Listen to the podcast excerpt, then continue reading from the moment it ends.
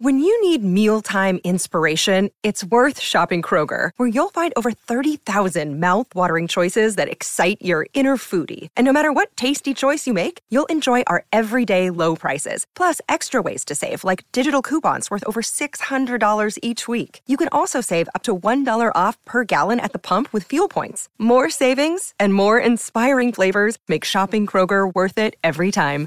Kroger, fresh for everyone. Fuel restrictions apply. Welcome to Hail Varsity Radio, the voice of Husker Nation. Insight, opinion, expertise, with the biggest and best names talking Nebraska across the state. Join the show on Twitter at Hail Varsity and at Schmidt underscore radio. Call in at 402-466-ESPN or 1-800-825-5865. Here's Chris Schmidt. Welcome to it. Great to be with you on a Thursday. It's Hail Varsity Radio, presented by the Nebraska Lottery. Chris Schmidt, Elijah Herbal, and you. We are loaded up. We'll talk with Brandon Vogel from HailVarsity.com and magazine. Get uh, his take. A great story from Vogue's on Mickey Joseph and uh, the recruiting bump uh, he has given Nebraska. We'll dive in there. CBS Sports out with their coaches rankings in the Big Ten. That came out yesterday. We'll get to it today. And in hour two, plenty of preview for you. Phil Steele, college football preview 2022. 28 years with Phil. He is candid. He is uh, more times than not on point.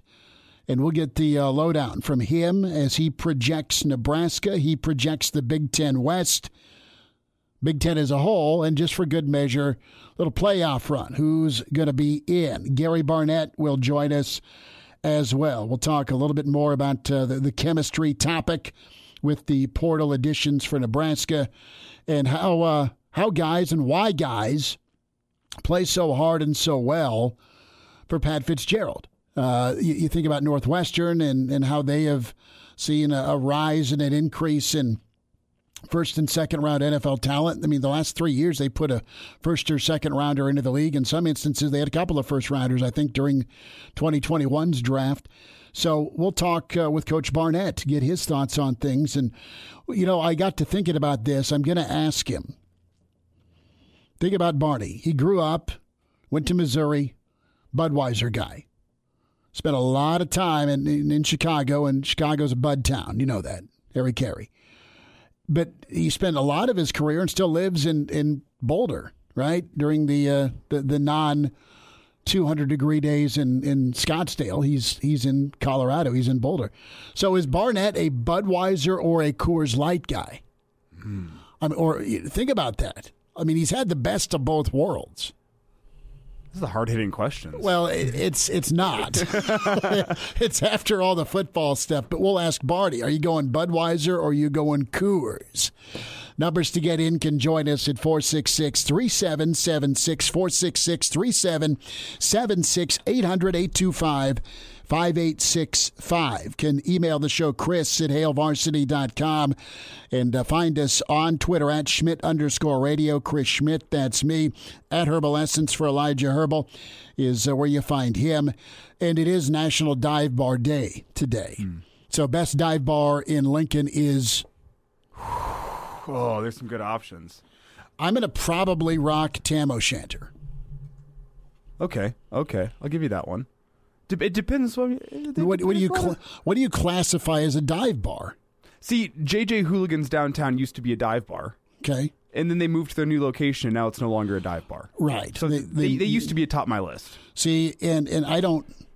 The, like the two bars I go to, I go to the bar, the bar, and I go to, to Duffy's. Love both of mm-hmm. them. Love both uh, Seth and Gregor's and, and Hattie. I mean, those those are good dudes. They're incredible, and I love just the chill. It, it's fun. It's fun to be there. It's fun to be doing a, a, a post game at the bar, the bar.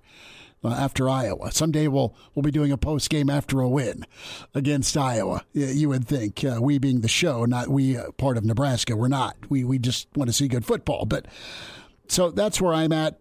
Uh, Junior had a baseball tournament out in Kearney, and I'm trying to scroll through it and find where we were in Kearney.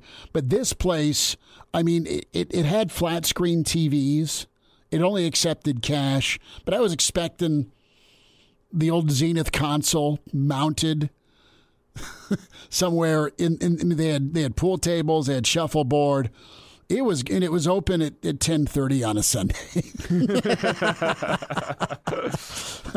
right? Uh, so me and the wife and another friend went there because you know Junior had to be there. It was the the the Palm Garden Lounge in Kearney, and it was awesome. You get a tall boy before uh, breakfast, or uh, you know for brunch, and then you go watch Junior play ball. So that's the the last we'd we'd hit after we got done teaching. We'd probably hit the Tam O'Shanter couple three times a month because uh, we needed it, mm-hmm. and, and, there we have it. Harry's Wonder Bar was great in college. Harry's too. Wonder Bar is still great. Yes, still love Harry's Wonder Bar. Uh, where where the smoke just stays, right? It's it's been non-smoking for twenty plus years in Lincoln, but but it still is is there.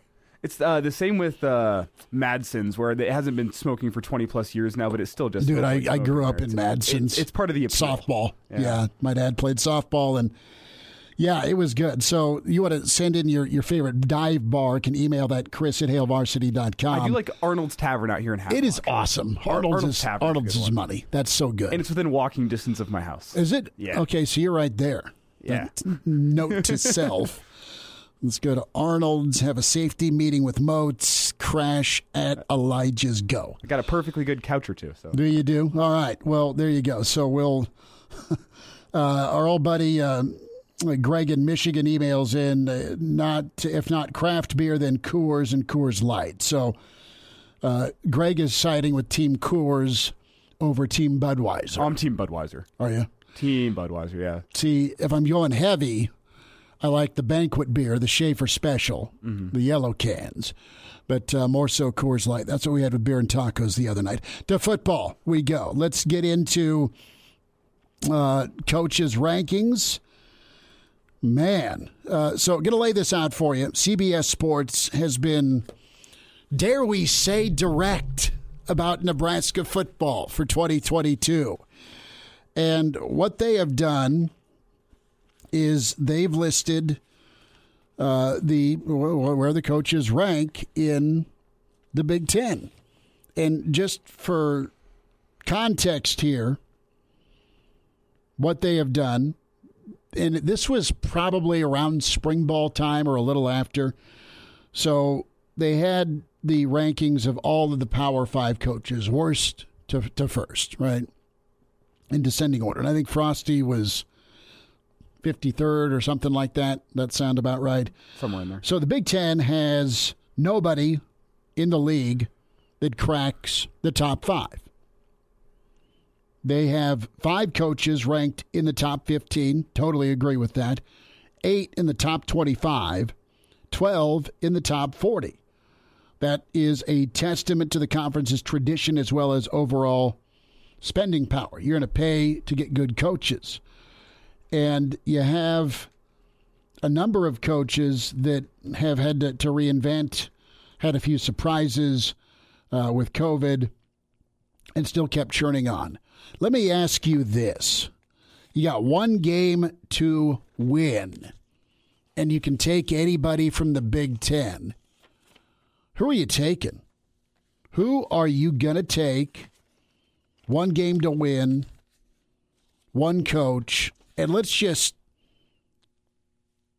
let's make it say you're a you're a B level program. Say you're 9 and 3, 10 and 2. You're not Ohio State 5-star rich, you're not Michigan 5-star rich. Let's say you're Sparty where you got to develop some 3 stars. Not saying Michigan State's they were top 10 and 11 and 2 last year. But that was a that was a lot of lot of portal hit and that was some good old fashioned coaching by Mel. They found ways. They also got rocked. They were on the, the doorstep of of a, of a playoff conversation, and then Ohio State dropped a nuke on them. So here's what I'm thinking. Ohio State, Ryan Day comes in at number one. Disagree with that? Agree? Listen, he hasn't wrecked the Ferrari yet. I think by now he would have wrecked the, the Ferrari. A Rose Bowl and eking out a win and, and two losses. They lost at home to Oregon uh, to Oregon, and then they got rocked by Michigan. But they were in the playoff. They've been in the playoffs and they've been in, been in the playoff conversation every day, every every season.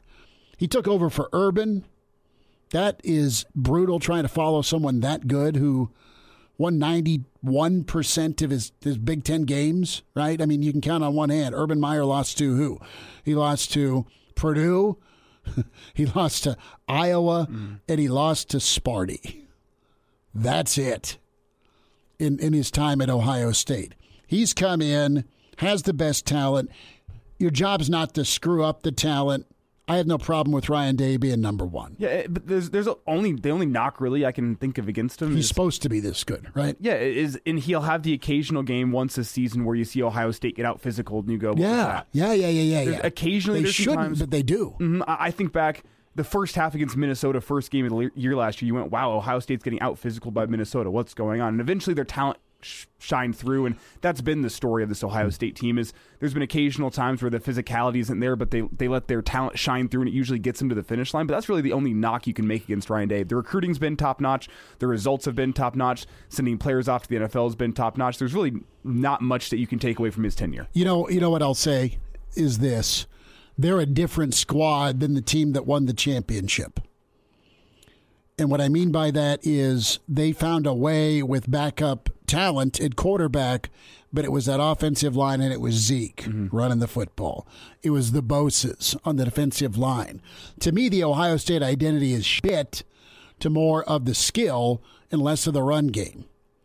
Uh, they they beat Clemson in a playoff game and got to the national championship chip game behind Fields and a sweet run game, a great one-two punch and you got TreVeyon Henderson again that if they're smart, they're going to lean on.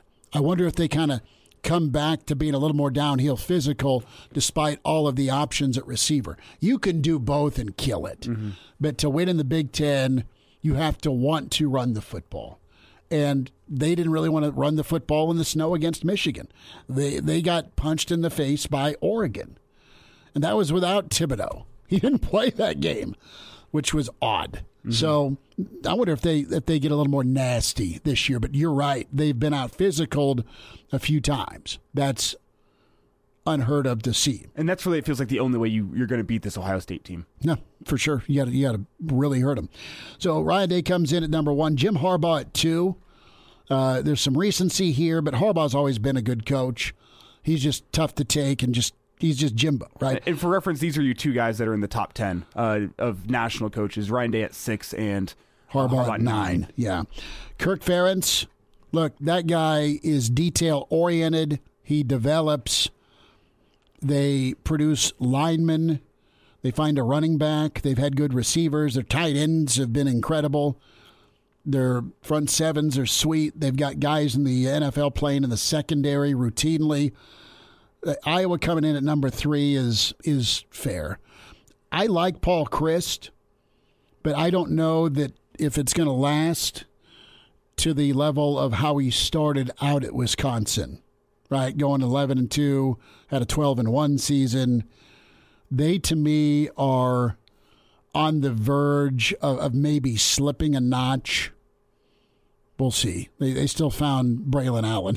still found Braylon Allen, but of the teams in the Big Ten, it feels like they're one of the the quote unquote big dogs of the Big Ten yeah. that seems slow and reluctant to adopt any NIL real, uh, making it their strong suit. And I, I don't want to sit here. Well, uh, Barry, I, am not the most informed about their NIL policy, but they're a school that I have seen almost nothing from on the NIL front. No, well, I mean, come on, dude, it's old school. Barry, mm-hmm. I know he's retired, but still has a lot of fingerprints and that's why Bielema left. He wanted to get paid, right? And Barry's got a certain mindset. James Franklin in at number five. Hmm. I think James is super organized. James got a big old pay raise despite seven and six because he flirted with that SC opening. James brings in really good talent, uh, and they're eight and ten the last two years in the Big Ten. He comes in at five. And maybe this is recency bias, but those last two, I mean, from the, the rankings point of view, I'm surprised those two are ahead of Pat Fitzgerald. Pat comes in at six. Okay. I think Fitz. So what do you what do you look at with Fitzgerald? Do you do you believe the do you believe the three and nines snuck in between the ten and twos or ten and threes in the West? I mean, the guy's won the West two out of the last four years, but he's also gone three and nine. They went winless in conference last year. Fleck in at seven, Tucker eight, Brohm nine. I've listed off a bunch of really, really good football coaches. Schiano's done it once before to the tune of a number two ranking. He's in at 10. What I'm telling you is Scott Frost comes in dead last. Dead last in ranking when it comes to the Big Ten coaches rankings by CBS Sports. Behind Tom Allen, who was a incredible one hit wonder and then they went two and ten last year. He's behind Locksley. He's behind Locksley. You know why? Because Locksley at least went to a freaking bowl game last year, and he's got little Tua there throwing footballs around for 400 yards. So that is going to go on the old mirror, like he's Rocky training for Drago. Hmm. going to crumple that up, throw it in the garbage. We'll get Voges' take on that. Surprised, angered, agree with where CBS comes in with their Big Ten college football coaches rankings. Is is Frost the, the last rated coach in the Big Ten? I know he's had the worst record. Bielema getting some credit in year one for damn near bowl eligibility. Hey, there there there there is truth in numbers, and five and twenty nine is it.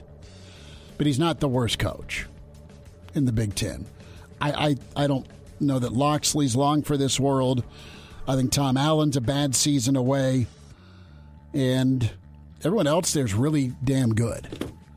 I'll say that. Brandon Vogel on the way with Hail Varsity. Hello, listener. Hey, it's Chris Schmidt with Hail Varsity Radio, and I wanted to let you know about a special deal just for listeners of the Hail Varsity Radio Show podcast. We're offering $10 off the annual subscription price. That means that you can get everything we do 10 issues of our monthly magazine, our annual football yearbook, and all the premium content we produce at HailVarsity.com. Just go to HailVarsity.com backslash subscribe and enter in the promo code GBR for $10 off a full year of Hail Varsity. That's hailvarsity.com backslash subscribe, promo code GBR. And we're back Fellas, think we could listen to the radio lesson? on Hail Varsity Radio, presented by the Nebraska Lottery. Yes, that's awesome.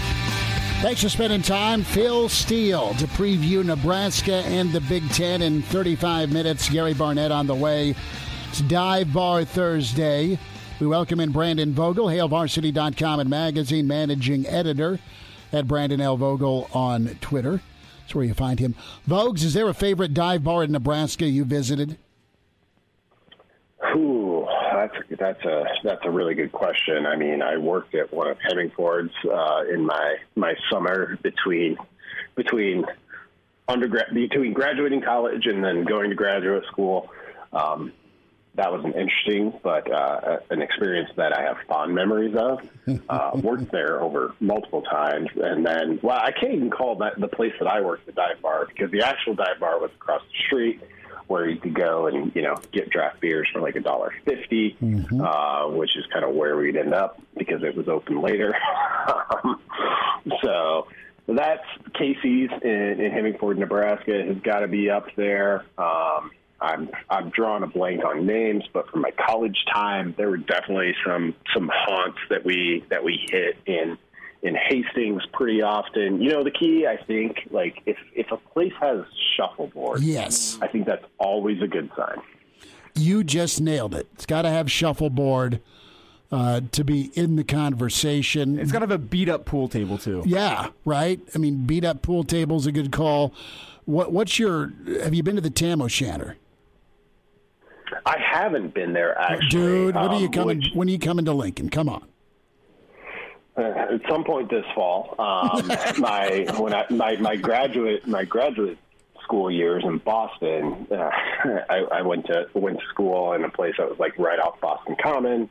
Uh, the the the diviest probably of dive bars that I've ever been in was called the Tam in Boston. It's where I watched the Red Sox uh, close out the Yankees in 2004 in the ALCS. Uh, it was it was a pretty pretty great place. In fact, I'm going back to Boston in a couple of weeks, and I'm I'm hoping to get there, even though there's nothing remarkable or special about it. I forget the place, but it was right outside Old Tiger Stadium where it was Schlitz and non-filters, and it was uh, a twelve thirty ball game, and some of some of the uh, Detroit's finest had been there since uh, six a.m. So. Uh, I, I, wish uh, I, you know the, the Homy Inn in Omaha okay. has to be in the discussion for me as well. As well, uh, our old buddy Vic in Denver says the Green Onion in Omaha is, is one of his. That's spots. another good one. I need to hit that. I need to find my way back to, to Omaha and, and, and, do that. But yeah, there's a few in, in Lincoln that are good. To football we go. Uh, a thought here on CBS Sports, their Big Ten coaches ranking, and Frosty coming in at number 14 out of 14. The other way. Yeah, um, I mean, I don't.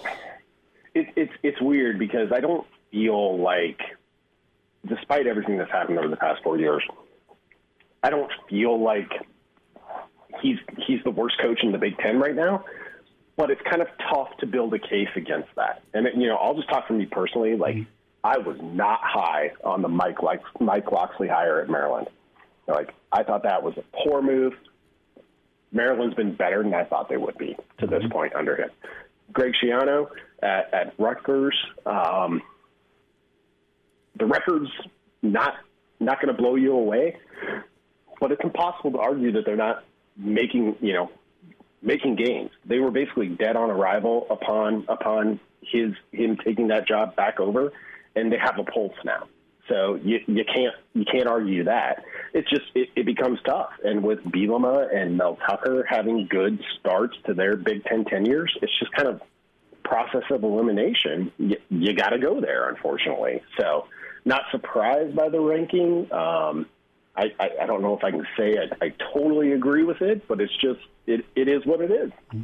Brandon, can I get your take here on the fact that not a single Big Ten coach landed in their national top five? Their, their top five is Nick Saban, Kirby Smart, Dabo Swinney, Lincoln Riley, and Jimbo Fisher. Do you think that's a good top five, or do you think a, a Ryan Day or a Jim Harbaugh needs to be up in that top five? I think I think Ryan Day needs to needs to be behind Saban and Swinney, who basically are the people who you know, even with Clemson falling all the way to poor poor old Clemson, as as Dabo always says, to ten wins last year. Um, those two are pretty much solidified as the top two. I, I I think I would put Ryan Day third because following up what Urban Meyer did at Ohio State, which is basically win 80 plus percent of his games is not easy. And, and Nebraska fans should should know that pretty well post post Osborne. The most amazing thing, I, in my opinion, that Osborne did was there was not a drop off from the Devaney era, and that's super super hard to do. It, it almost never goes that way. And, and I remember writing this uh, when when Ryan Day took over there. I'm like, I think he's a good coach. I think he has potential to be a really good coach. Like it's just hard to to win at the level that the guy before him did, and he's done that. Um, and in some ways, he's modernized Ohio State a little bit. Uh, so he would be probably number three for me.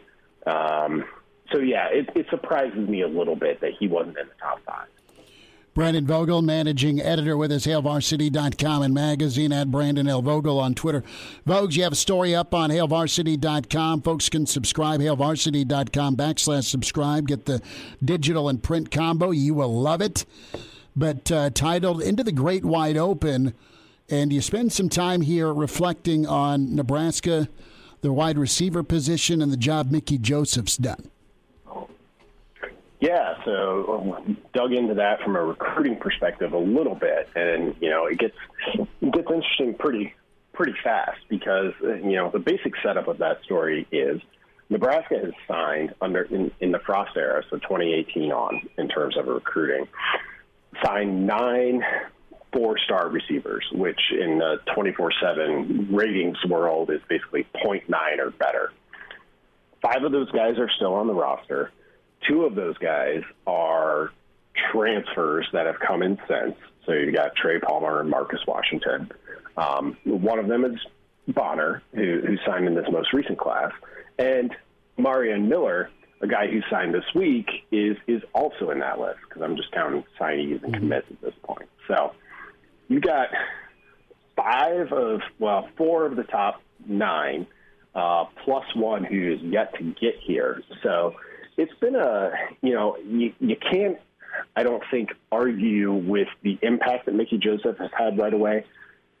I don't feel like I know a ton about Nebraska's receivers group as I as I wrote in that story. There, I can't look at look at the roster or you know look at the players in person and say, well, well, there's your guy right there. That's the one who's going to lead you in receiving. I don't know. I mean, there's a lot still up in the air, but the talent level has increased slightly, and that's that's the bulk of that story is kind of looking at where Nebraska's talent level has been based on those recruiting ratings um, and where it's at now, just post Mickey Joseph, and it's it's risen a little. I mean, Nebraska's flirting at a flirting with a four star rating on average for the receivers that have come in since Mickey Joseph was hired. Brandon Vogel with us here on Hail Varsity Radio. And Brandon, let's just look at that wide receiver position uh, as we approach the 2022 season. I, I want to get your take on a guy pre fall camp. Who's a guy you're looking at that you think could be that, that number one target in the wide receiver room. I mean, that, that really seems up in the air still. You, you don't know who Casey's favorite Thompson's, uh, Casey's favorite target is going to be, and uh, I just want to get your take if you have a lean on who that guy might be. Yeah, it, it, will be a slight lean because I don't know either. Um, I, I think it could be it could be Palmer just based on his his experience. He's obviously got the the connection with Washington, so maybe maybe that helps the the Texas connection. Um, but I but I still lean Palmer. I, I think it's best for Nebraska. Like it says a lot about what Nebraska's capable in 2022. If we're four games into this year, and you're looking at oh Omar Manning's going nuts. And, and I would I would put Alante Brown honestly in that category a little bit too. um, he he's a slot receiver. He's he's not the guy who is probably just going to win win balls downfield for you, uh, which I think somebody like Manning has the potential to do. But everything we've heard about Alante Brown this offseason from Joseph and others has been glowing. Um, and, and I, I put some stock in that. So I think he's he's poised to have a pretty good year as well. So if I if I had to put him in order, who's going to be leading Nebraska in receptions or receiving yards, say halfway through the season, so six games in, I'd probably go Palmer, Manning, Brown, Washington. Vogue's going to go on the recruiting front. We've outlined what Mickey's done just this week, but uh, since he's been in Lincoln. So let's turn our attention towards the, the big fish uh, over at Lincoln East, Malachi Coleman, and Nebraska's prowess with Mickey Joseph as the lead recruiter to, to land the top in state target. Nebraska's done an amazing job here for 2023. They've done really well in state. They've lost some in state, but you're going to have 10 kids go BCS schools, right? I mean, it's it's, it's you're losing to Oklahoma, okay? Uh, yeah. You're losing to some some big dogs, um, and that's not ever great for Nebraska fans, but you, you kind of understand. Let's let's talk Malachi Coleman. Let's talk Oklahoma, Michigan, Nebraska. Uh, Mickey's going to give Nebraska the best chance. That being said, I mean, is it still uh, up in the air for you with this recruitment? Yeah, I think so because you know last we heard from from Malachi himself, you know the the plan was like this isn't a summer commit. This is probably a December commit, which you know at a certain point, like he's out there, he's taking visits, he's going to camps, he's doing the whole thing that you should do if you're a recruit of his caliber. Um, at some point, his football season is going to start, and he's going to be in Lincoln uh, for the for the most part there. Not that he can't take in season visits, but you know you've got your season, and mm-hmm. Nebraska's right there. So that might actually play into to Nebraska's favor a little bit. Um, you know, to put it in the context of some stuff we were just talking about, like based on his current rating, like he would be the fourth highest rated receiver Nebraska has signed since since 2018. So that's that's kind of the talent level you're you're dealing with, and I understand like recruiting rank, rankings are not you know the gospel truth all the time, but it's the best thing we have to go on. He's an interesting case for Joseph with me because Okay, you know the the Coldest Crawford get was a good one. Trey Palmer was a good get. Um, Omarion Miller was a good get. Miller and Crawford were were former LSU commits. They'd already said like Mickey's my guy, and that's who I want to play for. So getting them to Nebraska, I don't want to discount it, but you know you had some groundwork laid there. LSU hadn't offered Crawford uh, at the time that in early December, at the time that Joseph took over. So that's one that it, it's an interesting test case. And like, if he ends up going someplace else, it's not like, well, uh, you know, Mickey Joseph didn't get it done. I'm not saying that at all. It's just an interesting test case for like how how quickly can he build those relationships? How much resonance does his do his words have with a local guy, which gives Nebraska a leg up, who also can go pretty much anywhere in the country if if he wants to. So it's going to be one that it, it it's going to be a long, I think, a long haul with his recruitment, uh, but one that's going to be pretty fun to watch. Brandon Vogel, Vogues, have a good uh, rest of your day. We'll check in this weekend. Sounds good, guys. Thanks. Pardon the interruption, but I'd like to save you some money. I'm Brandon Vogel, managing editor of Hail Varsity, and I wanted to offer listeners of this podcast $10 off the price of an annual subscription. That means that you can get everything we produce 10 issues of our monthly magazine, our annual football yearbook, and all of the premium content we produce at hailvarsity.com. Just go to hailvarsity.com slash subscribe and enter the promo code GBR for $10 off a full year of Hail Varsity. That's hailvarsity.com slash subscribe, promo code GBR. And now, And now, back to Hail Varsity Radio. Big thanks to Brandon Vogel. Be sure to check out his interview if you just caught part of it or want to hear it again. ESPNLincoln.com, where you go for the on demand. Elijah will get that thing posted up on ESPN Lincoln's Twitter feed as well. And uh, check the Kaz interview out too. We talked to Kaz on Tuesday.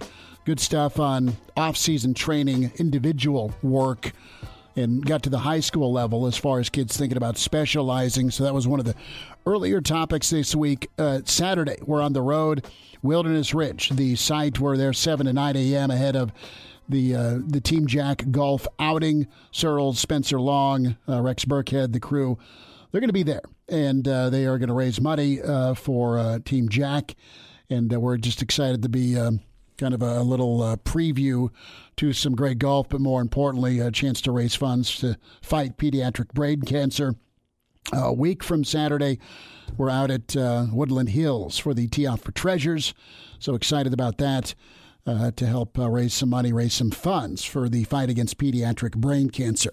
Numbers to get in 466 377 6800 825 5865. Two topics your top dive bar, either in the state, in the city where you're at. Uh, can email Chris at HailVarsity.com or dial us up or find us on Twitter. Also, we are into the coaches' rankings from CBS Sports. Scott Frost coming in dead last. That is where they have him ranked. Uh, email in from uh, from Greg. Frost is the worst at this point. Game management issues, special teams, play calling, especially in the red zone. Frost is total prove it mode this season. Well, the play calling looks good when you practice it. You got to get down to executing it.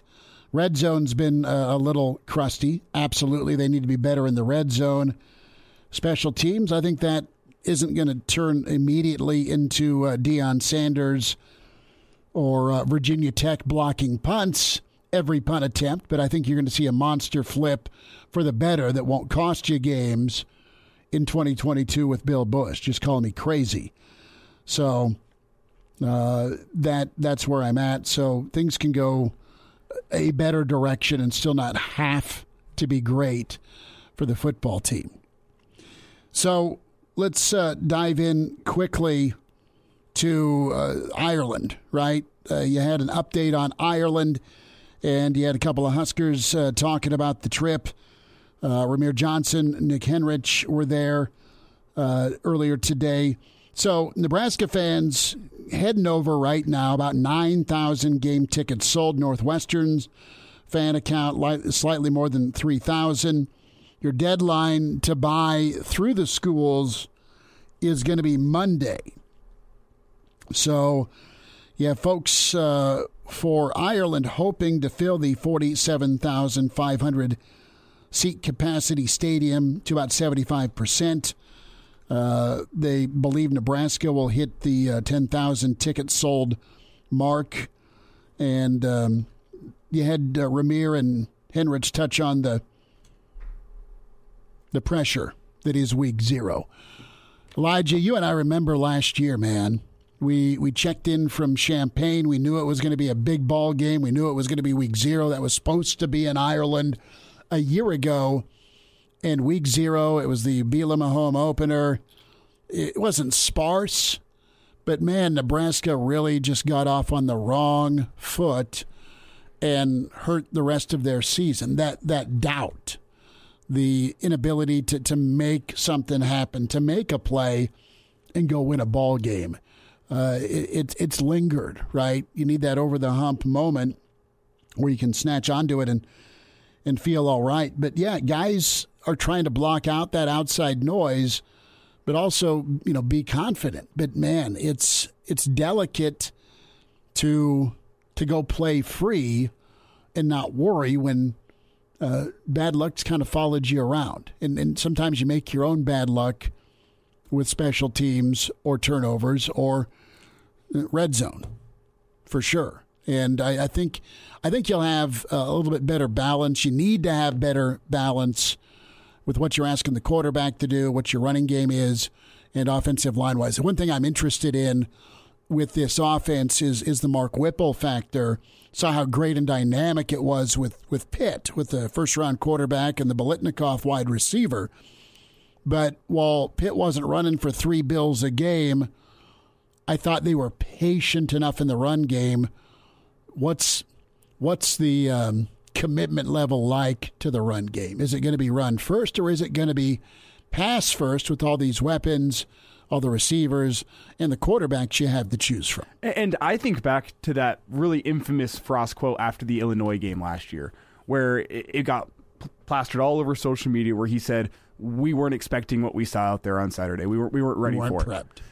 And now I look at it in 2022, and it's it's the the uh, the opposite side of the equation, where Nebraska can be the ones that come out and surprise Northwestern come week zero. Week uh, Northwestern's going to have no idea what Nebraska's offense looks like. We even sitting here have pretty close to no idea what Nebraska's offense is going to look like. Uh, so it, it, could be flipped this year in in, uh, in a week zero matchup in Ireland, where uh, maybe Nebraska is the one that's pulling some surprises out on Saturday, and they're the ones that catch Northwestern off guard early because that's what hurt Nebraska, as you said last year. The fact they came into that game and they were a nervous looking, and b they were caught off guard by what Illinois was Dude, doing. The pucker factor was like a thousand out of 10 mm-hmm. and once Nebraska has had that moment in a game where victory's been ripped away. And for that Illinois game, it was the scoop and score before half. right? It was a scoop and score before half. It was a two point conversion return against Oklahoma. After you, you get a cigarette and a blindfold and your kicker bangs one home from 50 on the opening drive. How'd that go in? Right? I mean, think of, think of one of one of his he, he was 50% as a field goal kicker.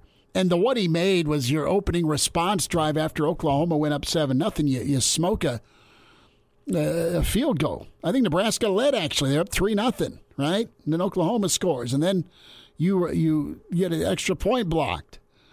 And it's returned Greg Beekert style without any snowballs flying. So man, just little things like that. And, and what I think it goes into this 14 ranking. Yeah, it, it, 100% right. But I think what, what is on Nebraska's favor this year is that going into week zero against Northwestern, it's more likely they give Northwestern that pucker factor than Northwestern gives it to Nebraska, despite Nebraska's history, just with the fact that Nebraska come out and, and surprise Northwestern week zero. I don't think anything Northwestern is going to do, that Pat Fitzgerald game plan is going to surprise Nebraska. Wait, what are you planning for? You're, you're planning for, for a Pitt offense uh, with, without the Pitt parts, right? And do you get a run downhill run game? Does Nebraska actually take care of the football? Do they cover you on special teams? Management's been, aside from last year, management has been a, a specialty of Pat Fitzgerald. Think back to that first meeting in 2018 where they came back from 10 down to force overtime. We'll wind down hour one next. And now, And now, back to Hail Varsity Radio.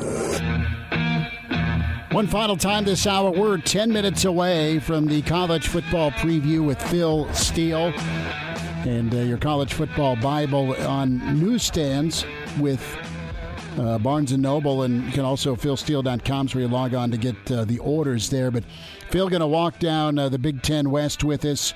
His take on the Big Red, his take on Ohio State, who are some playoff folks, and you can say it with me: Georgia, Clemson, Bama and probably uh, Ohio State. But what's he think of Nebraska? What's he think of Scott Frost going into year five?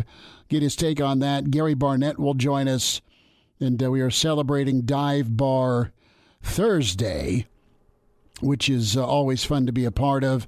You know what? I got a haircut later on in the night. I might have to go find a dive bar about six oh five tonight. Well, see, I was sitting here thinking this hour, and I realized we haven't mentioned a dive bar in the Omaha area, and I have one I would like to to honor Sure. here on this show: Beer City. Beer City. It's at forty about forty second and I think it's L Street in Omaha. And uh, what gets it on the list for me is their uh, their bar is a lacquered set of like old '80s baseball cards. oh, really? So their entire bar is just all these old '70s and '80s baseball players. Uh, and you like you just get to sit there and look at all these different players as you wait for your beer. How many beer. George Brett rookies are uh, plastered on there? I don't think I saw a single one, but That's good. but I did see uh, Todd Van Poppel. Okay. Yeah, the, the, the Topps rookie from Yeah. 1990. Yeah. So Some of us may have that set still. So whenever uh, whenever that's how I, I got the connection. Whenever Riley Van Poppel committed, I, I I had just seen that like the night before. I was like, I wonder if there's any connection there. Well, not the night before. Is that No, weekend, that no. works. That works well. But Beer, Beer City up in Omaha. No, can uh, can email the show, Chris at HailVarsity.com. Do that. Can find us on Twitter at Schmidt underscore radio, Chris Schmidt on Twitter, and Elijah Herbal at Herbal Essence is where you go. But no, I think if we're making a checklist for dive bar needs, I think it's got to be uh, a unique setup with pool table and or shuffleboard. I think Vogel hit that. It has to have Busch Light on tap. Fair. Yeah. Uh, I think there needs to be two or three regulars that they are just there, and maybe you're the regular if you see them every time you go in. But I think that's that's a fair assessment. There's a couple regulars that everyone knows their name. It's almost like the norm, right? From Cheers. I think that's important. So why not? And, and I also feel like, at least in, in the Nebraska area, you got to have some sort of obscure sports memorabilia in there, whether it be a signed photo from a, a Husker or whether it be some signed football or so, you got to have some piece of weird, obscure sports memorabilia. No, totally fair. Totally fair on that. Um, I, you see a lot of like Husker beer signs that are good, but I think what classifies you in a high level is how old is the Husker schedule poster Yep. hanging in your bar. Right? Is it is it the scoring explosion from '83 that's still in pristine condition? Do you have a picture of the Sandman and Broderick Thomas on the beach? That one? I don't know. There's there's a lot of options with the the old dive bar. So we'll uh, get you to Phil Steele. We'll talk to Phil shortly. His take on Nebraska and the Big Ten. Gary Barnett next hour. Hour two with Hail Varsity, presented by the Nebraska Lottery. Like what you hear, high quality radio and podcast, is part of what we do at Hail Varsity. Hey, it's Chris Schmidt with Hail Varsity Radio, and I wanted to offer listeners of the Hail Varsity Radio Show podcast $10 off the price of an annual subscription. That means that you can get everything we do 10 issues of our monthly magazine, our annual football yearbook, and all the premium content we produce at HailVarsity.com. Just go to HailVarsity.com backslash subscribe and enter in the promo code GBR for $10 off a full year of Hail Varsity. That's HailVarsity.com backslash subscribe, promo code GBR. Welcome to Hail Varsity Radio, the voice of Husker Nation. Insight, opinion, expertise, with the biggest and best names talking Nebraska across the state. Join the show on Twitter at Hail Varsity and at Schmidt underscore radio. Call in at 402 466 ESPN or 1 800 825 5865. Here's Chris Schmidt. Back into it, it's hour two. It's Hail Varsity Radio, presented by the Nebraska Lottery. Mr. College Football with us, and we say hi to Phil Steele. College football preview. Uh, 28 years of excellence, and the 2022 edition is there for you digitally or on your newsstand. We say hi to Phil. Phil, thanks for the time. Great to talk some ball with you. Yeah, always fun talking with you, Chris. Uh, we've been doing this together for quite some time now, and uh, voice very familiar. So good to talk to you again. Well, it is great to hear from you when we talk, Phil. That means college football's just around the corner, 51 days, but yes, we're counting, and uh, a lot to, to, dive into and a lot to uh, just take a, a, gander at, right? Right with with the, the realignment with USC, with UCLA, but uh, the, the front, the top of mind awareness for us is, is uh, the Big Ten, and Phil, that's where I want to start. Is just your overall outlook. Who who do you believe is the biggest threat? Uh, what's your research and data told you uh, for Ohio State? Who could be uh, a challenger for the Buckeyes here in 2022? Yeah, well, you know, Chris, uh, going back to last year, uh, using that as an example, or using that as the, the reason for this year, uh, last year, uh, and I talked to about 120 of the 131 head coaches out there. Uh, and last year, 90% of them told me, Phil, this is the deepest we've ever been. You know, during COVID, everybody returned, with the exception of those players that got drafted. Everybody else was back. So almost every team had 17, 18, 19 returning starters last year. And they would say, Phil, this spring we were able to run three deep. We've never been able to do that before. And now, uh, what happened was the, the powerhouses. You're, you know, you look at uh, Ohio State didn't make the Big Ten title game. Clemson didn't make the ACC title game. Oklahoma didn't make the Big 12 title game because those play- teams all lost players of the draft, whereas everybody else had 17, 18, 19 returning starters. Well, this year, I think it's more of a return to normalcy. Everybody lost something this year, including the big boys, and I think that's going to really help teams like Ohio State. And with Ohio State, I see them as head and shoulders above everybody else in the Big Ten this year. You look at their overall recruiting classes, what they have coming back. I mean, they've got three Heisman Trophy candidates: uh, quarterback C.J. Stroud, running back TreVeyon Henderson, wide receiver Jaxon Smith-Njigba, who actually broke school season season uh, single season uh, receiving record despite playing with two first round draft picks at the receiver position. An improved offensive line, and they bring over Knowles for the defensive line, plus have plenty of talent. I do think they they run the table, win the Big Ten this year. Tough top contenders, you know, Michigan's going to be up there. Uh, in fact, Michigan's got a chance of being 11 and 0 when they face Ohio State that season final. Uh, but I don't think their defense is as good. They lose Aidan Hutchinson. They lose um, David Ojabo, Chris Hinton, all from up front. They lose Ross at linebacker, Hawkins and Hill from the defensive backs. Not not as dominant as they were uh, defensively last year. And then the West, I think the West is wide open. We're going to see a lot of teams knock each other off. So I think I don't know if there is a clear-cut contender to Ohio State this year. Michigan's probably going to give them their biggest challenge during the regular season. Phil Steele's with us. Uh, college football preview 2022 can log on philsteele.com. Also, find him on Twitter at philsteele042. You, you led into the West. And who do you like or who has the best quarterback situation in the West as you look at it? Is it is it Purdue because of uh, of, of O'Connell coming back, or do you think there's uh, somebody else there that – could surprise in the West in the Big Ten? Yeah, I think we've got a lot of potential uh, potential quarterbacks in the West. I mean, Illinois brings in Tommy DeVito, who I thought did a good job at Syracuse. He's a guy that can run and throw. Uh, his problem was he got injured. Uh, so if he can stay healthy, they've got a pretty good situation. Talking to Coach Fitzgerald this year, going over the team with them. He's pretty high on Ryan Hilinski. He felt that Hilinski was thrown into a tough situation last year, didn't really know the offense as well as as he uh, wanted him to, was going to redshirt than how to play him. Hilinski's a guy that started at South Carolina, and I think he'll have a much better year this year. Aidan O'Connell does rank as the top guy at this moment because he had the very productive year last year, throwing for 3,700 yards with 28-11 ratio. Comes back as a senior. Your biggest concern with him is about the receiving core. Will they be as good losing a guy like David Bell and Anthrop? But I think O'Connell has to come in as the number one guy. Casey Thompson is a guy that did well at Texas. Uh, and now he steps into more of a passing offense under Mark Whipple. Whipple just uh, was the uh, QB for Kenny Pickett at Pitt, who had a fantastic year, and I think Thompson can do well. Tanner Morgan had a uh, MVP type of season a few years back when uh, Ciarrocca was his offensive coordinator. Ciarrocca's back as offensive coordinator. Will Tanner Morgan regained that form they had two years ago, and then Spencer Petras from uh, Iowa is a guy that uh, he's not flashy. He's not going to throw for 3,000 yards, but he's a veteran quarterback.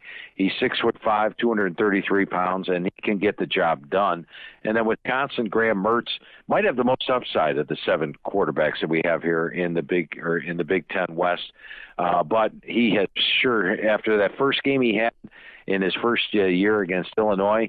He has been very inconsistent since then. If he can live up to his talent level, then he has the potential to really skyrocket among the West uh, quarterbacks. But uh, I think all seven teams have potential there at the QB spot. Phil Steele's with us on Hail Varsity Radio.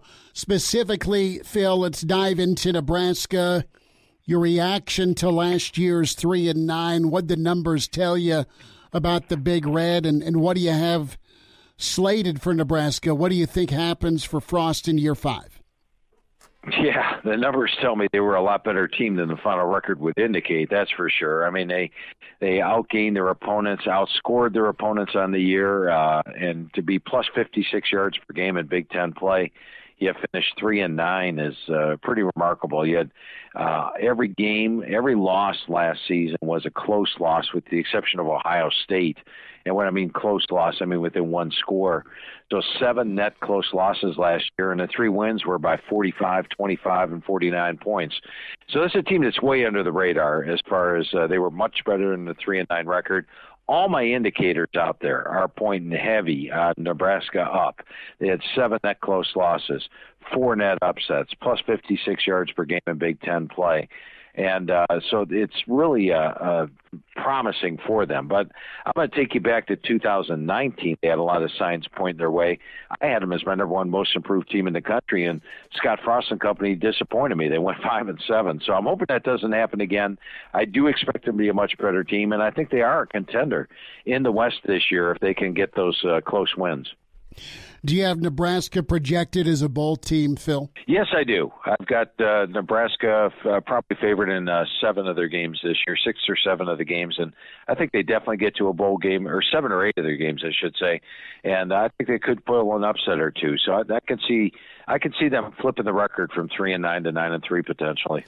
Phil Steele's with us, college football preview, Hail Varsity Radio, talking Nebraska, Big Ten, and Ohio State. Uh, where do the Huskers figure into the West race? Phil, you, you, you dive into some of your games of the year. You, you look at most improved.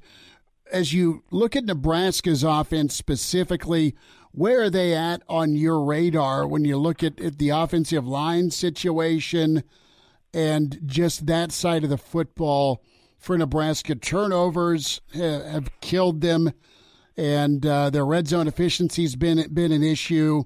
Defense was pretty good last year. You lost a lot, and then special teams has also been an Achilles heel that's supposed to be much better under Bill Bush. Yeah, and thank goodness they brought in a special teams coordinator. It's something that Nebraska hasn't had recently, and uh, you can see it in the numbers. You go back and take a look at the the last uh, three years number special teams rankings. They ranked number 111, 112, and 129. And you know, there's a lot of coaches out there like uh, Duke's David Cutcliffe who says you win three to four games a year on special teams. Looks like Nebraska might have lost three or four games a year due to special teams with all those close losses out there. Now, offense is going to be the key. They bring in a brand new offense coordinator, Mark Whipple. Mark Whipple likes to throw the football. Ask Pat Narduzzi about that. Uh, he will throw the football on first down, second down, third down, and that's quite a change. It's quite a change in the pass blocking schemes of the offensive line, and, and quite a change overall for the offense. But Mark Whipple also produced uh, some pretty good offenses, one of the top offenses in the country last year, led by Kenny Pickett. So I think a lot of it's going to be how quickly that offensive line adapts to the new offense, how quickly Casey Thomas uh, Thompson emerges as its uh, starting QB. Uh, and I don't have as and question marks on the defensive side for Nebraska. The offense would be the, the major question mark.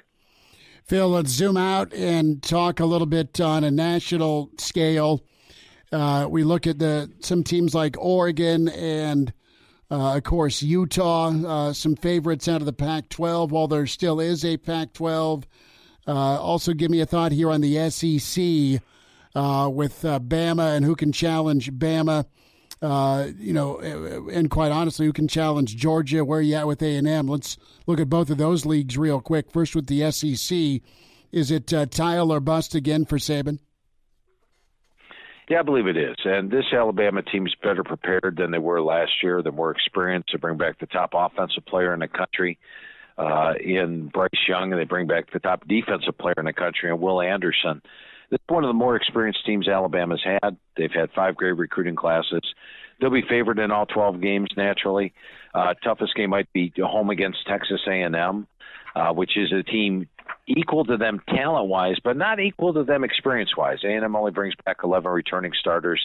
I think if you look at A and M this year, I feel they're the third best team in the SEC, and may be a year away from actually contending for the title. But I do think next year they are, excuse me, are an SEC title contender. And then Georgia, Georgia's just going to reload this year. They lose a ton on the defense, but they play three units on the defense. Uh, so as inexperienced as they are, they're probably more experienced than you would think, and there's tons of talent that they have there. The offense can be even stronger, and Stetson Bennett showed he's a quarterback that can win.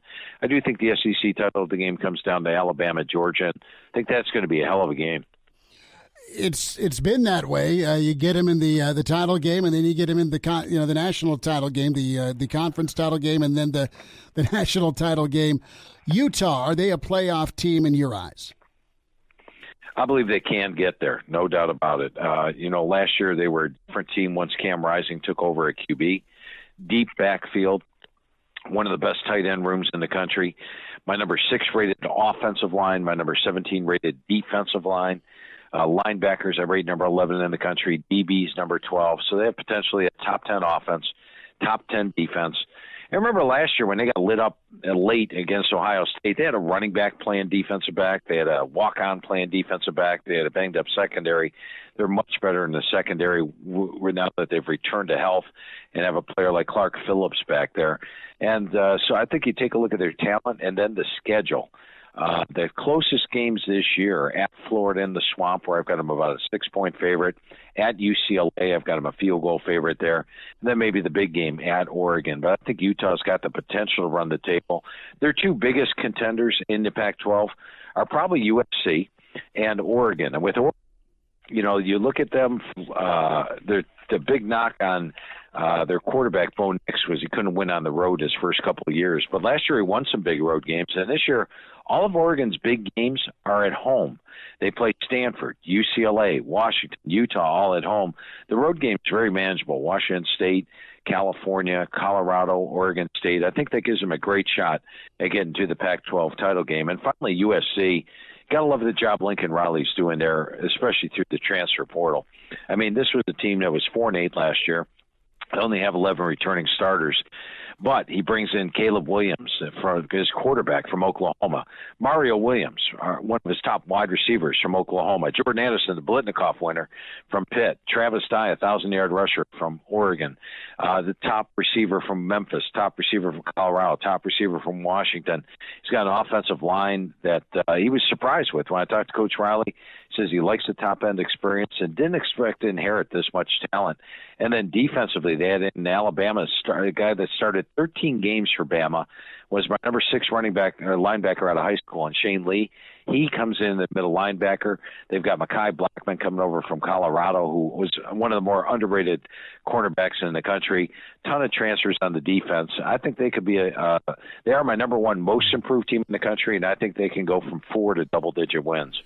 Phil Steele's with us, Hail Varsity Radio College Football Preview. Phil, real quick, how do you factor in the, the transfer portion of this? Mel Tucker, the shining example, 11 and 2 and incredible last year for Sparty. Nebraska's kind of in that similar boat. They were right there with USC as one of the, the more aggressive teams. I mean, 15 portal guys for Scott Frost and some really high profile guys, not just a Casey Thompson, but also a, an Ochaun Mathis, a win out of Alabama. I mean, Nebraska really went shopping. How do you factor that in when it comes to prognosticating a team's success?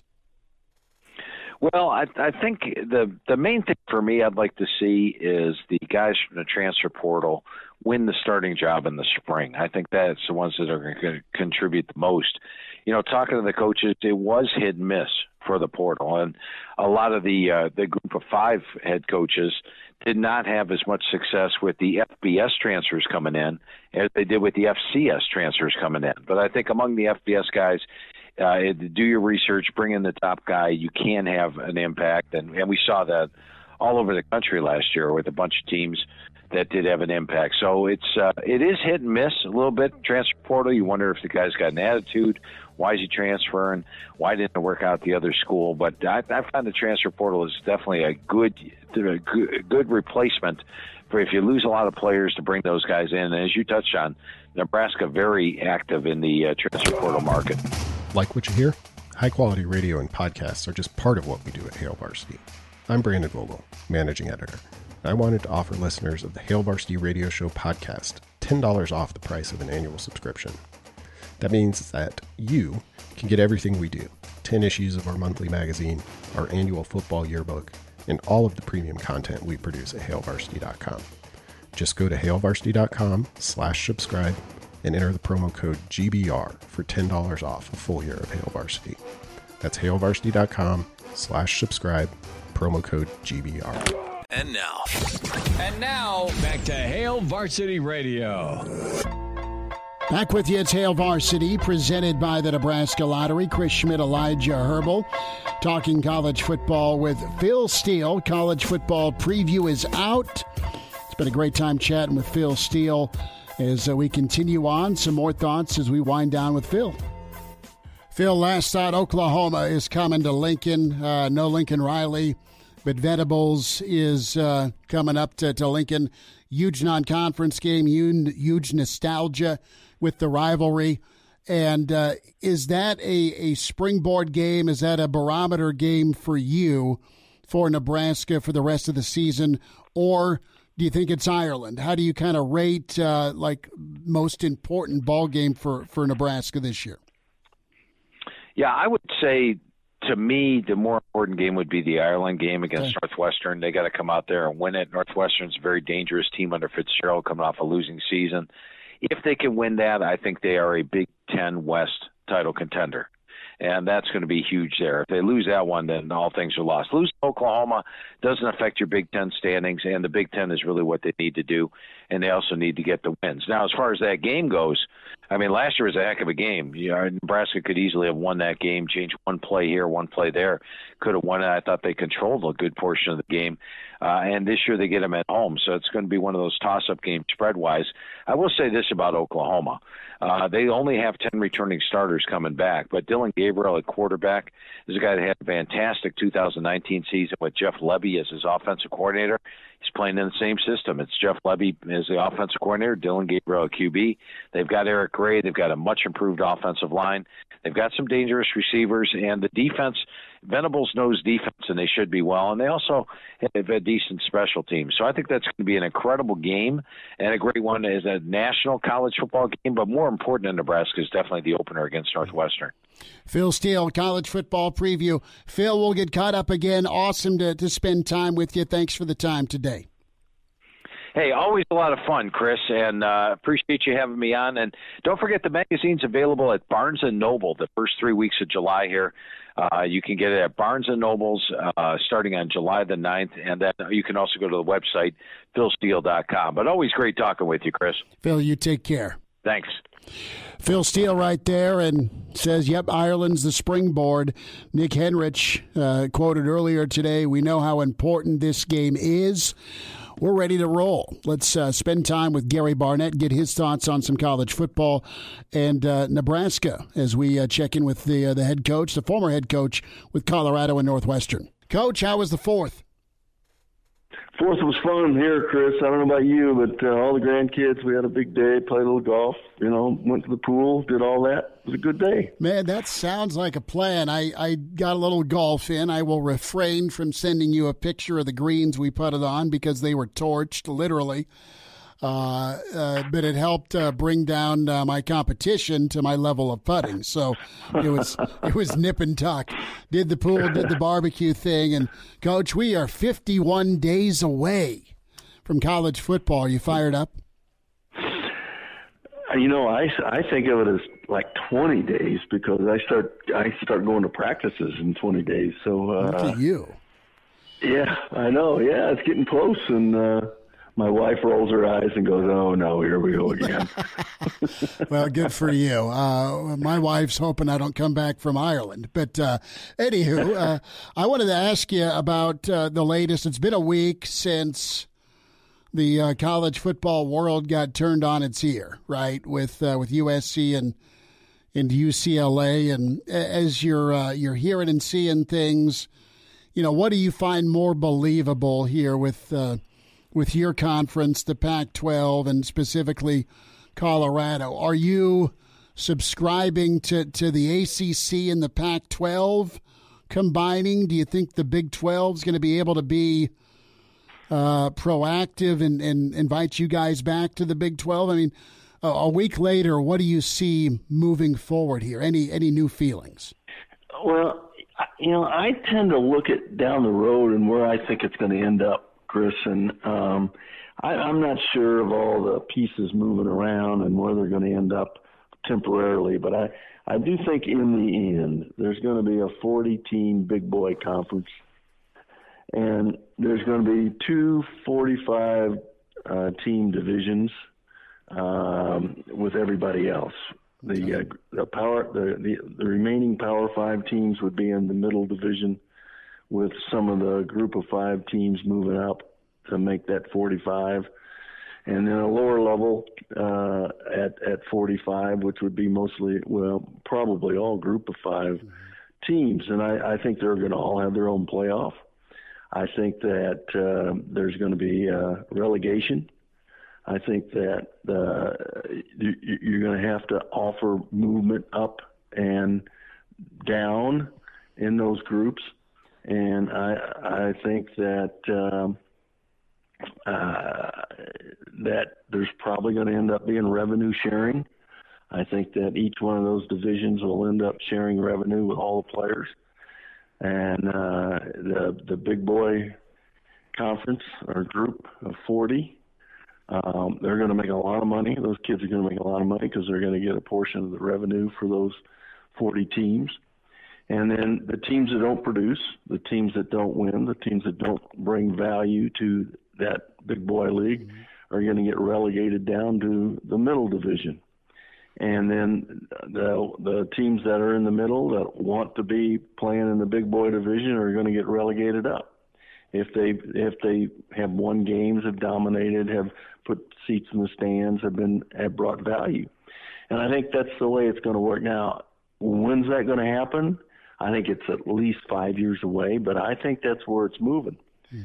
And uh, you know, so you can move all those leagues around you want and combine them, uh, but I I think and I and I frankly think it's going to be good for football. I think five years from now, when this model, if this model breaks, you know, does occur, then there's going to be enough TV money for both those two lower divisions uh, and those two will, those two divisions will share revenue as well. It's just that when you're in the middle or the lower revenue, the lower tier, you're not going to, you know, the revenue is going to be minimal, but the revenue that's going to be for players in the upper division is going to be a lot. And so I think uh, I think it'll be good for for football. I think it'll be as good as anything we can come up with, and um, I, that's where I see it heading. So. Um, how it gets there, I'm not sure what that's going to be like, but that's where I do think it's going, or maybe I think it's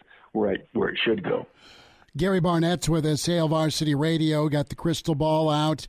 The here and now. Uh, would love to get your thoughts on, you know, the the, the Big Ten West specifically, and uh, Bill Connelly put out his preview of the West, and it's just stunning, Coach when you look at, at Iowa and, and Purdue and Wisconsin and uh, Minnesota, you had a you had a boatload of nine win teams last year in the West, and where they were at when it comes to plus turnover numbers uh, during the wins and just how how costly uh, we're, we're just horrific turnovers, the minus and the losses, right? I mean, uh, the rundown was staggering, and then there's Nebraska as this outlier of all-time outliers with their numbers as we, we move it forward here to 2022. Did, what what's the big, biggest factor in the West for you? Is it taking care of the ball? Is it quarterback play? Is it rush defense?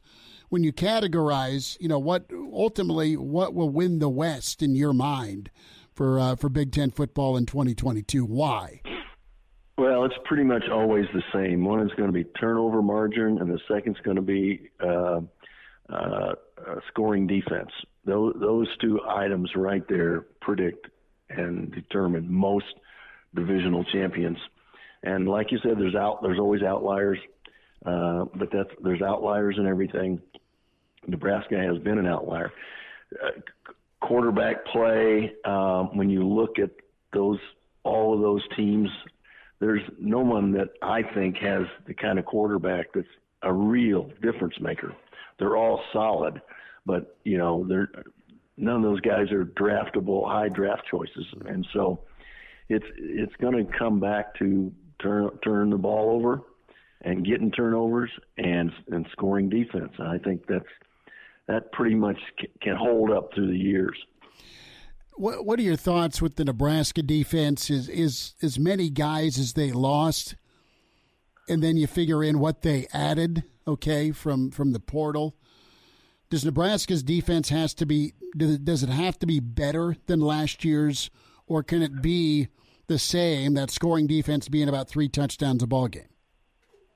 Well, I I think it's it's got to be uh, um, at least uh, as good because uh, I, I'm not convinced that they're going to be more. Um, they're going to score more points. I'm not convinced that um, Thompson's that much of a better quarterback than Martinez. I mean, Martinez is a pretty doggone exciting quarterback. And if if I were going to bet on a team, I'd bet on Kansas State right now because I think Adrian Martinez is a, was a big difference maker. Mm and he just need he probably just needs a change of venue, mm-hmm. and um, so uh, I mean I, I I think Nebraska's defense and they did they lost a lot of guys. And they did pick up some guys in the portal, but you don't know where they're going to go. You don't know where how they're going to blend together to make a great defense. So, you know, I think they've got to be at least as good, if not better, than last year.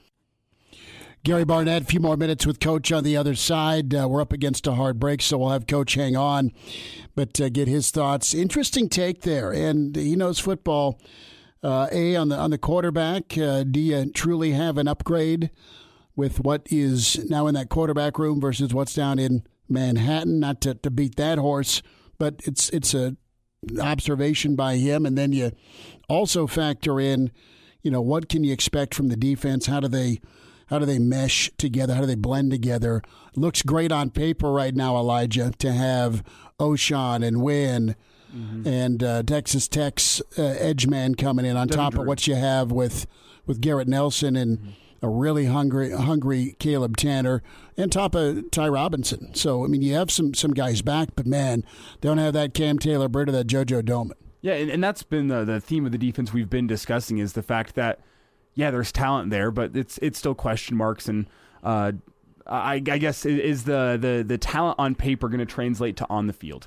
Uh, and that's been the question not only of the of this year's defense, but really the Scott Frost era as a whole. There's been talent on paper, it hasn't translated to the field. Uh, so can this defense do it? Can they, can they bring back what they had last season in terms of that ability to stop the run in the Big Ten and be good enough to, to give your offense a chance to win games? Well, it'd be very advantageous to have a few more four and a half minute drives versus some three and outs by that Husker offense. More with Coach Barnett. We'll continue at Hail Varsity, presented by the Nebraska Lottery.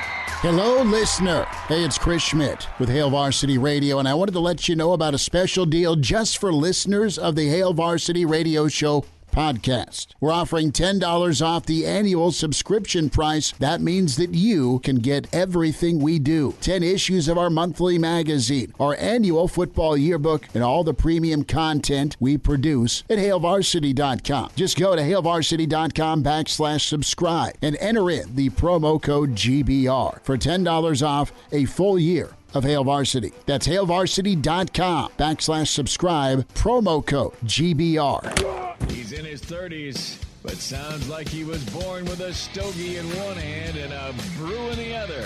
Now, say my name. It's Schmitty on Hail Varsity Radio. I got the body of a taut, preteen Swedish boy.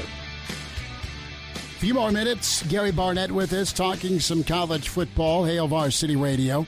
Coach, che- chemistry is so big in summertime now before kickoff. We're talking, you know, the countdown to kickoff. How would you work that chemistry angle as the leader, as the head coach?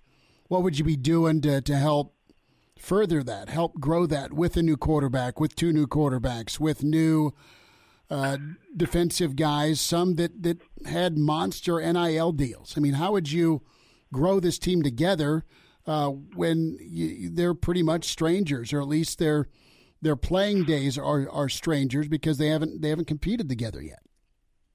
Well, it, it's a combination of creating a grind uh, that everybody has to go through and exposes everybody, uh, and then two a, combina- a combination of uh, team events, uh, events that uh, situations that create chances for leaders to emerge uh, or to show up. But you know, whether it's bowling in the evening or whether it's whatever it might be, um, things that that uh, sort of bring the team together. You know, a, a huge barbecue in the park, or mm-hmm. you know, a, a video game contest. You know, there's things that coaches can come up with, but you've got to create the grind. The grind is what creates respect for your teammates and for your leaders.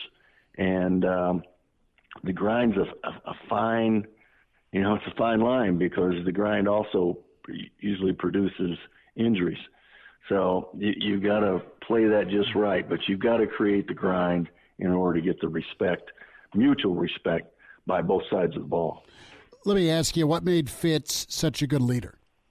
I think Fitz can still relate to everybody. Mm-hmm on that team. I think he can relate to um, the grind. Mm-hmm. Um, you know, I, I think in many ways, leaving, not doing Kenosha, uh, Wisconsin, uh, uh, going up there and getting away and getting into the grind, you know, that, that makes it a little harder for him to do that. But uh, he has, Fitz has, gets a lot of respect from his players, I think and um, he was just always that way. He just always had a feeling. He's a fun guy. He was a prankster. He was, he was. Everybody liked being around him, and I, I don't think that's changed. Well, that that if you like someone, you want to play for him, right? I mean, it's simple yeah, as that. Right. And that sounds good. I've always wanted to ask this question from a preference standpoint. You you spend a lot of time and still do in Boulder, which is down the road from Coors you've got a dear friend that's a Bud guy, and uh, you're a you're a St. Louis guy. So, what's uh, what's the choice? Are you a Bud or a Coors guy? There is no way I'm answering that question.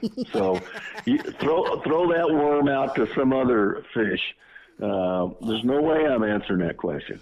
I was just wondering because you had the best. Well- you, you still had the best of both worlds, I'm sure. Well, you're just going to have to wonder privately because you're not getting an answer to that one.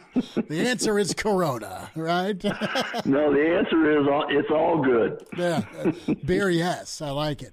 Coach, hit him far and straight today. Enjoy your weekend. Thanks for the time today. All right, Chris, great being with you. Well, I tried. Tried to get the uh, Bud or Coors.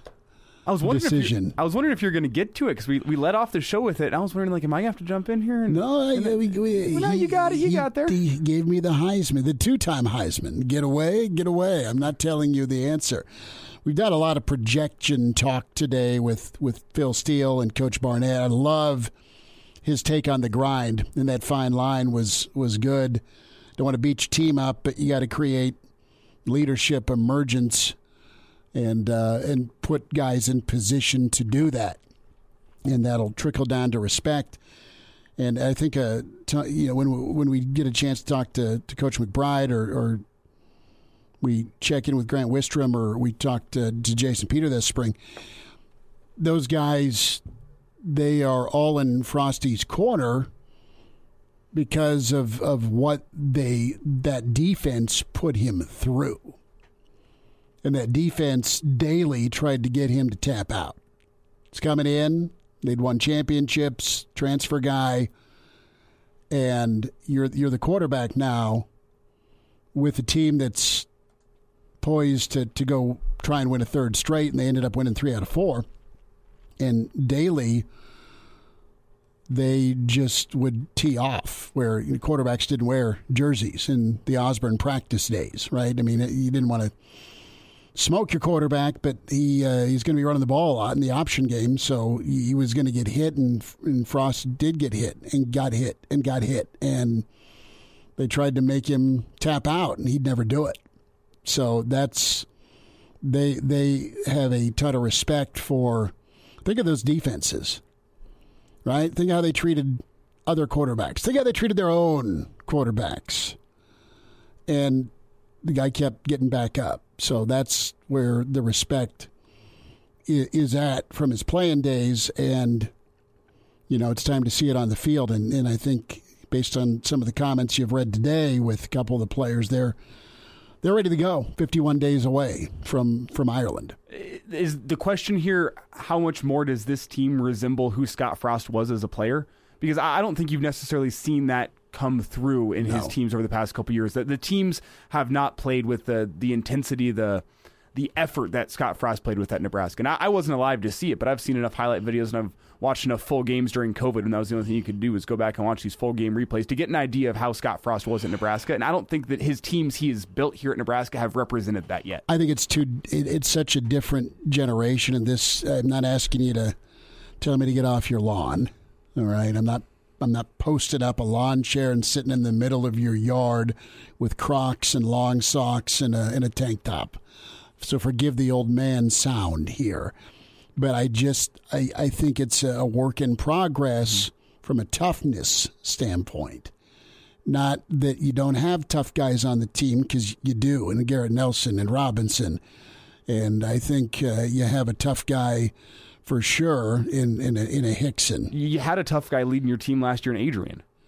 Absolutely, who played through everything and anything, but when push came to shove, something would go wrong because you were you were you didn't make give yourself enough breaks. Mental toughness. Yeah, the the mental. Well, there's that lingering doubt that existed because you'd never closed one. Really, never closed one out in a tied ball game. I mean, Phil detailed it. Look at your wins. You're winning by 29 to, to 40 points, in the three wins you did have. Every every other ball game's like right there. And I think there's been a, an overload attempt. It's not for lack of effort to try and make guys tougher, but eventually you got to see it happen on the field. And that's what happens in the position groups to the 11 on offense, to the 11 on defense, to the role guys, to the specialty guys, to the edge guys, to the nickel guys, to who's going to come in when someone gets dinged in a ball game, right? Like down to depth. We'll uh, run down some final thoughts here with projected offensive and defensive ranking for Nebraska. What's good enough to win for next season? Pardon the interruption, but I'd like to save you some money. I'm Brandon Vogel, managing editor of Hail Varsity, I wanted to offer listeners of this podcast $10 off the price of an annual subscription. That means that you can get everything we produce 10 issues of our monthly magazine, our annual football yearbook, and all the premium content we produce at hailvarsity.com. Just go to hailvarsity.com slash subscribe and enter the promo code GBR for $10 off a full year of Hail Varsity. That's hailvarsity.com slash subscribe, promo code GBR. Miss us? Come here, brother. Give me a hug. Bring it in for the real thing. We're on call for you. Catch the podcast at hailvarsity.com, the ESPN Lincoln app, or download them on iTunes. Saddle up, partner. Back to Hail Varsity Radio. One final time, check the podcast out today, please. Can do so. Spotify, iTunes, Google Play. Give us a rating for Hail Varsity Radio. Good, bad, or ugly. We'll take the feedback. So we've talked to Phil Steele. We have talked to Gary Barnett, Brandon Vogel. Great stuff on Mickey Joseph. 2022 projections, Bill Connelly. Nebraska's projected to have almost eight wins, five conference wins. That's a five and four mark in the Big Ten. Don't know if that's a logjam for two, three, four. They ain't going to win it, but 34th is the offensive projection. Top 34 offense, top 40 offense, top 35 defense. Uh, If, those numbers hit, that's good enough to get uh, quite a few wins. You look at back at 2018, where the offense ranked and what they were like when it comes to explosive runs. That was key. A lot of that was Ziggy, right? That was Ziggy and that was Adrian. Well, can Nebraska find that element to it? Nebraska did really well last year when it comes to uh, the average yards per completion. They just didn't always find the end zone. Well, can they translate some of that into scores? Three or seven, one of the one of the two versus a red zone. And to me, that starts with the run game. Doesn't that's, it? Yeah. That's that's your offensive line, and that's finding a guy, not a couple guys, a guy that is going to be your running back. You can rotate series. Uh, you can bring guys in on, in specialty downs, but I think you need to find a guy who is going to be your workhorse. Hey, keep preaching, man. That's that's the uh, that's the hope. If you're a Nebraska fan, find the bell cow. There's options aplenty. There's talent aplenty, and uh, you're going to have a revamped O line, and you're not going to have, presumably, much quarterback run to uh, split it up with. It's not going to be a guy running for 550 or 600 yards like like you had in number two. That's that's going to be. I mean, maybe they'll get some scramble yards from Thompson or Purdy or maybe you have a package put together, as an emailer suggested earlier this year with Smothers, uh, kind of like Minnesota did in the red zone with their uh, dual threat guy. But you'll need to be uh, much much better on the offensive line as an emphasis to run the football so it's not open season uh, with Nebraska trying to pass protect and uh, not being able to do that a second year in a row. And, and there is something to a, a guy who can get some reps behind an offensive line and find consistency um, because that, that cohesion there, I think, can make they can make each other look better than they are. If a running back and offensive line are good cohesion, the running back can make an offensive line look good if he knows how they're going to block, what to expect, and vice versa. An offensive line can make a running back look good if they're opening up the holes and giving them room to run. Barry Sanders made a lot of his offensive lines look all pro, baby, or all American. Reminder to get buckled up, hands on the wheel, eyes and mind straight ahead. The driver has one job to drive. Don't drink and drive. A message from the Nebraska Department of Highway Safety Office. Tomorrow, I uh, am sneaking off to, to baseball. Millard North tournament for junior and Remax Southwest. It's Elijah, Bill Dolman, Jacob Padilla, Rick Kaczenski, Coach Kaz. Absolutely. Going to be good to hear from Kaz. Enjoy your Thursday night. We'll talk to you again. Weekend edition. Don't forget, we're at Wilderness Ridge for Team Jack. A Hurrdat Media Production.